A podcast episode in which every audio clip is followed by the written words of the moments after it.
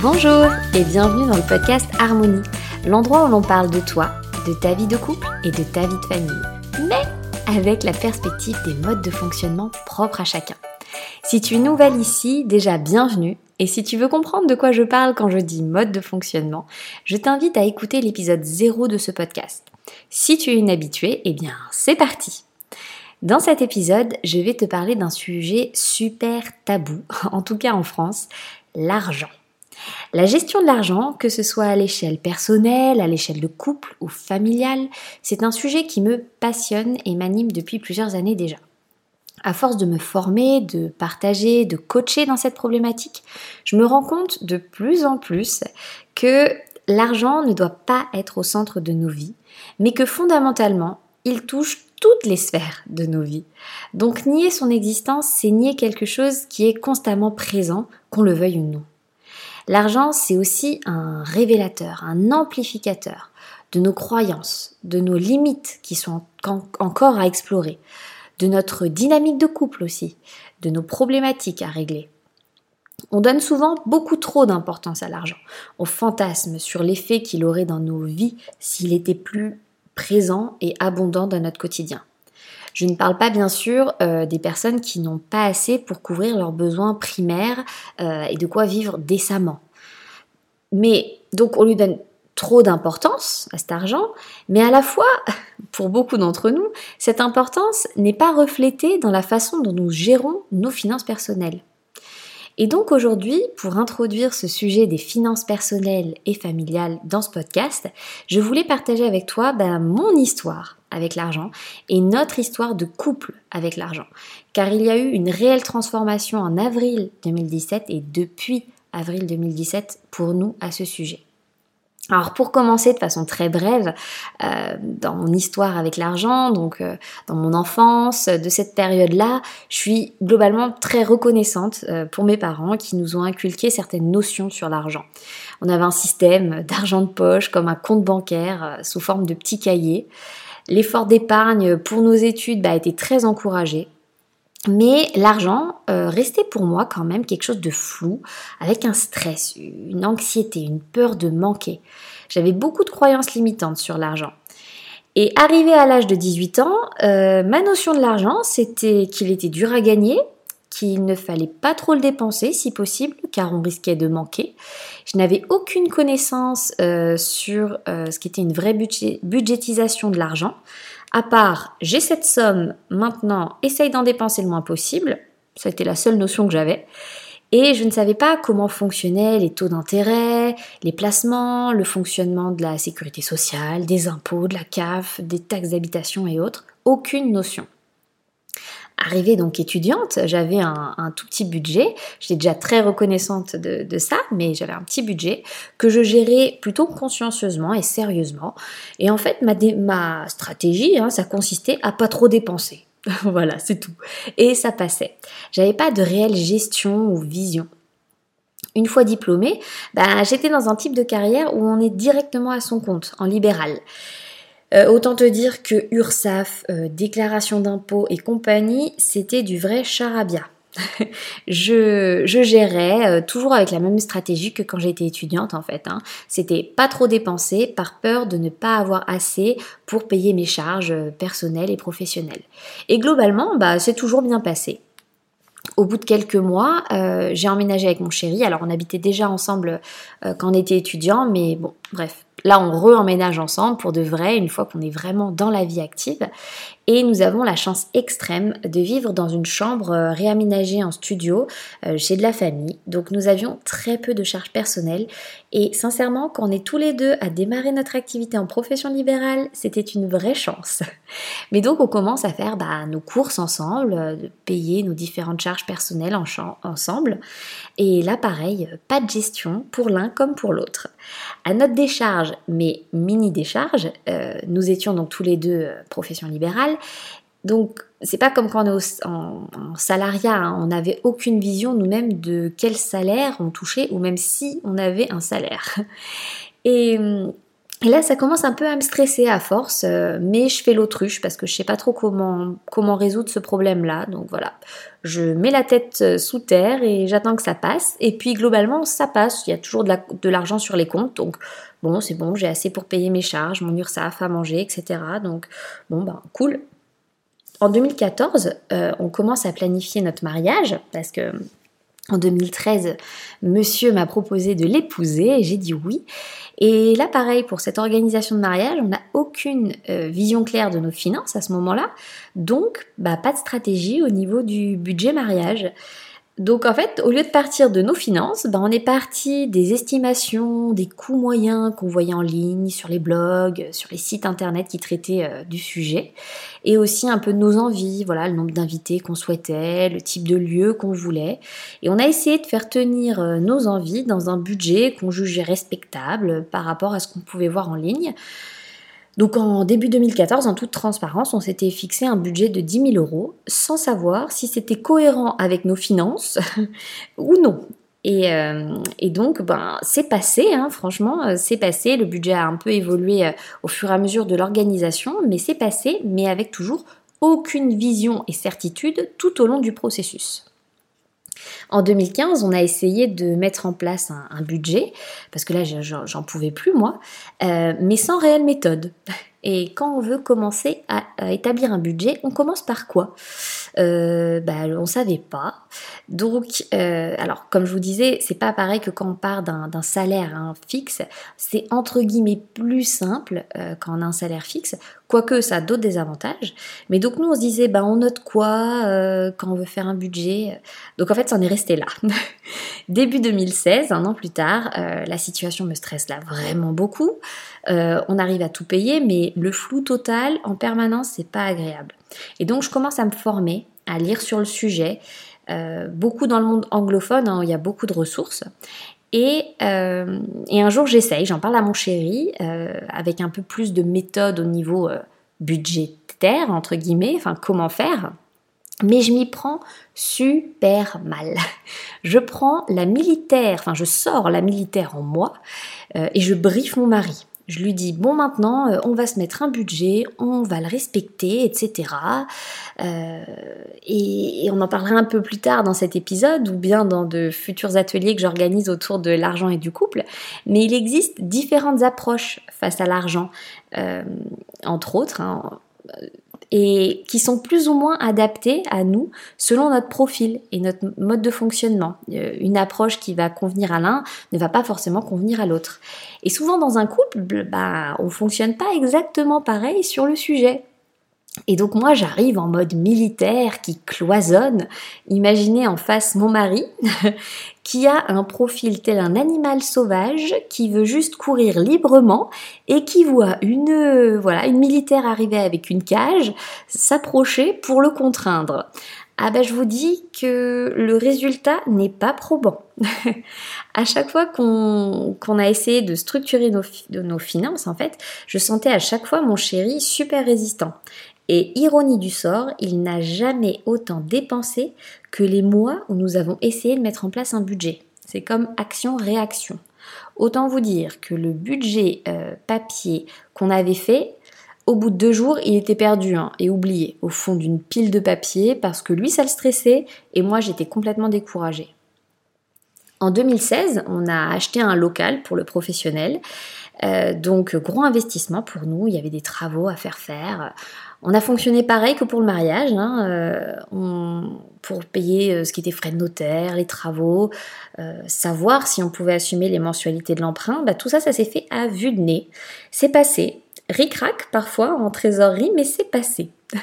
Et là, quand tout ce processus s'est fini, donc fin 2016, début 2017, mon chéri commence à me parler achat maison. Et là, dans ma tête, c'est panique.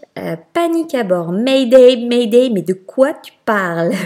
Je sais qu'on a toujours de l'argent sur nos comptes, on s'en sort tout le temps, mais de là à s'engager à payer un autre emprunt en plus, et toutes les charges qui vont avec une maison, j'ai aucune certitude. Et quand il me parle de ce projet d'achat, j'ai mon insécurité qui remonte, mais lui, il paraît bien le vivre. Par la suite, quand je me suis formée en profil, j'ai compris Et j'ai pu mettre des mots sur cette différence qui nous caractérise au niveau de nos profils. Mais sur le moment, je me disais, mais il est aveugle ou quoi ? Il voit pas notre situation ?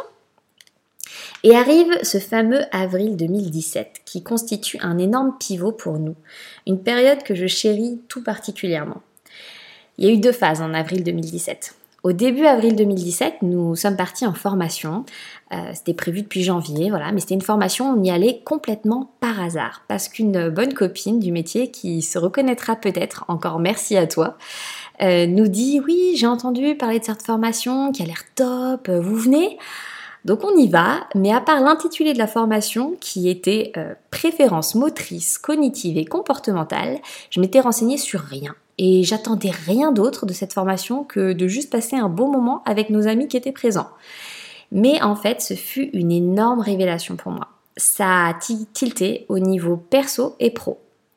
Au niveau perso, je me suis rendu compte que même après 6 ans et demi de vie commune, je ne connaissais pas mon chéri, que je ne comprenais pas vraiment qui il était et que je projetais beaucoup de choses fausses sur lui. Et aussi, je me suis redécouverte, j'ai découvert que certains aspects de moi que je n'aimais pas, que je détestais même, en fait, c'était mes forces. Et aussi que c'était pas ma faute si parfois je me sentais différente, etc. On pourra en reparler dans un autre épisode. Mais en gros, j'étais sur les fesses. Et c'était aussi une révélation pro, parce que des années plus tard, après d'autres formations, me voilà qui vous parle et vous accompagne sur le sujet. Donc, grosse révélation. Et au retour de cette formation, on a une autre révélation, mais plutôt version coup de massue. C'est notre bilan comptable de l'année 2016. Donc il faut comprendre qu'en profession libérale, en général, on fait le bilan de toute une année au mois d'avril-mai de l'année d'après. D'où le manque de vision et de clarté que j'éprouve au sujet de l'argent. Et là, donc, grosse claque, nous avons gagné significativement plus en 2016 que les années d'avant. Bonne nouvelle, me direz-vous, mais on a pris deux gros coups de massue. Déjà, le premier coup de massue, on s'est dit, en fait, on gagne bien notre vie sur le papier, mais c'est fou, on s'en est même pas rendu compte. Où est passé l'argent ? Donc, il y a eu le projet du local pro, oui, mais voilà. Et puis, on s'est dit, donc, sur le papier, on gagne bien notre vie, mais dans la réalité, on vit comme des pouilleux, excusez-moi l'expression. On est encore chez papa-maman, dans 25 mètres carrés, on sort jamais, ni au resto, ni avec des potes boire un coup.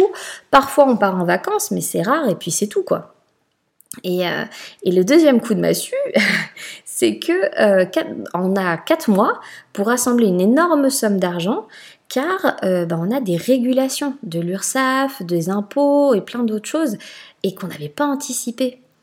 Et là, à ce moment-là, mon chéri, de quoi il me parle ? Il me reparle d'un achat maison. Oui, vous comprenez, avec de beaux résultats comme ça, le dossier à la banque, ça passerait bien. Et là, moi, dans ma tête, c'est à nouveau Mayday, Mayday. Et vraiment, je me dis, il est aveugle ou bien il est con ? Qu'est-ce qui se passe ? Et tout d'un coup, ding ! Mon cerveau, il fait le lien entre tout le contenu que je consomme depuis plus d'une année maintenant sur la gestion de l'argent, et la gestion de l'argent dans le cadre d'un mariage, et aussi ce qu'on vient d'apprendre en formation sur nos profils, nos modes de fonctionnement respectifs. Et là, je tiens une clé, et je comprends pourquoi mon chéri réagissait comme ça quand je parlais de budget. Il y avait tout cet aspect animal qui ne veut pas être en cage, dont je vous parlais avant, et aussi la notion que tout ce qui est détail, il s'en fiche, il n'a pas envie de se pencher là-dessus. Donc un tableur Excel avec le détail de nos dépenses, franchement, ça le barbe, Je simplifie à l'extrême, mais globalement c'est ça. Et donc, j'ai pris le temps de me poser, de me dire, j'ai envie de communiquer avec lui sur ce sujet, parce que moi, la situation pour moi, elle ne me plaît pas. Donc j'ai pris le temps et j'ai communiqué avec lui de façon appropriée par rapport à son profil et aussi sans m'en rendre compte car à ce moment-là, j'étais pas encore formée dans tout ce qui était énergie masculine, féminine, mais je me suis vraiment positionnée dans ma force féminine et non masculine. Et donc j'ai pas pris un ton accusateur, je lui ai expliqué ce que la situation au niveau de notre gestion financière et de son désir d'achat maison par-dessus me faisait ressentir. Je lui ai aussi parlé des recherches que j'avais faites sur le sujet de l'argent, des budgets, sans pour autant lui présenter ça comme le Graal ou la chose à faire. Et je lui ai demandé ce qu'il en pensait, son avis, s'il voulait suivre ce chemin avec moi. Et je lui ai aussi demandé quelle vision du couple il avait pour nous. Petit aparté, au niveau de la gestion des finances en couple, il existe différentes stratégies selon ce qu'on veut vivre, notre vision de la vie à deux. Il n'y a pas de bon ou mauvais, mais vraiment, enfin, selon ce qu'on souhaite, il y a différentes stratégies qui peuvent être mises en place. Et en fait, lui, il était très clair sur la vision du couple qu'il souhaitait, catégorique même, hein. Et là-dessus, bah, on était deux, on était d'accord. Et un des maillons manquants pour réellement incarner cette vision du couple, bah, c'était de mettre en place une certaine gestion de nos finances qu'on n'avait pas jusque-là. Et je lui ai proposé de créer tous les supports Excel et compagnie nécessaires pour mettre ça en place. Et là, il m'a dit « go, ok ». Encore un peu rebuté et sceptique, mais beaucoup moins que nos essais en 2015 ou 2016. Et de mon côté, ben, j'avais des attentes appropriées. Je savais que c'était à moi de faire les tableaux Excel et autres, parce que c'était ma force déjà, et qu'aussi l'insatisfaction venait de moi. Hein. Et je savais que j'allais pas l'embêter avec les détails, mais au contraire que j'essayais d'être succincte, ce qui est difficile pour moi, hein. J'essayais d'être très succincte quand on parlait ensemble de ce sujet. Bien sûr, il m'a aidé à trouver ses propres chiffres échéanciers pour l'URSAF et compagnie. Hein, c'est lui qui avait ses codes, donc voilà, c'est lui qui m'a aidé à trouver tout ça. Mais je le gardais pas des heures avec moi. Et sincèrement, hein, ce fut beaucoup de travail de créer ces tableurs, de trouver la façon dont on allait gérer nos budgets pro, perso. Mais ce fut aussi extrêmement épanouissant. C'est quelque chose dans lequel je me suis un peu révélée et j'ai vu que bah, j'étais douée dans le sujet, quoi. Et donc mi-avril, nous avons commencé notre premier budget. Donc on avait 2 budgets pro hein, chacun et un budget perso commun. Et bon, en atelier, je vous montre vraiment en détail dans ce système-là comment ça fonctionne.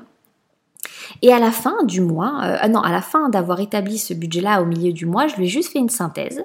On n'en a pas vraiment reparlé fin du mois d'avril, fin courant avril. Et fin du mois, j'ai fait le bilan seule. Et une fois que le bilan était fait, de cette moitié de mois, parce qu'on avait commencé en courant avril, hein, et ben je lui ai fait le résumé. Et j'ai recommencé le process pour recommencer début juin 2017. Et mi-juin, l'univers nous testait, ou plutôt me testait. Je sais pas comment je me suis débrouillée ou quelle manip j'ai bien pu faire, mais j'ai définitivement effacé le tableur. Oui, celui que j'avais mis des heures et des heures à faire. J'ai tout effacé définitivement.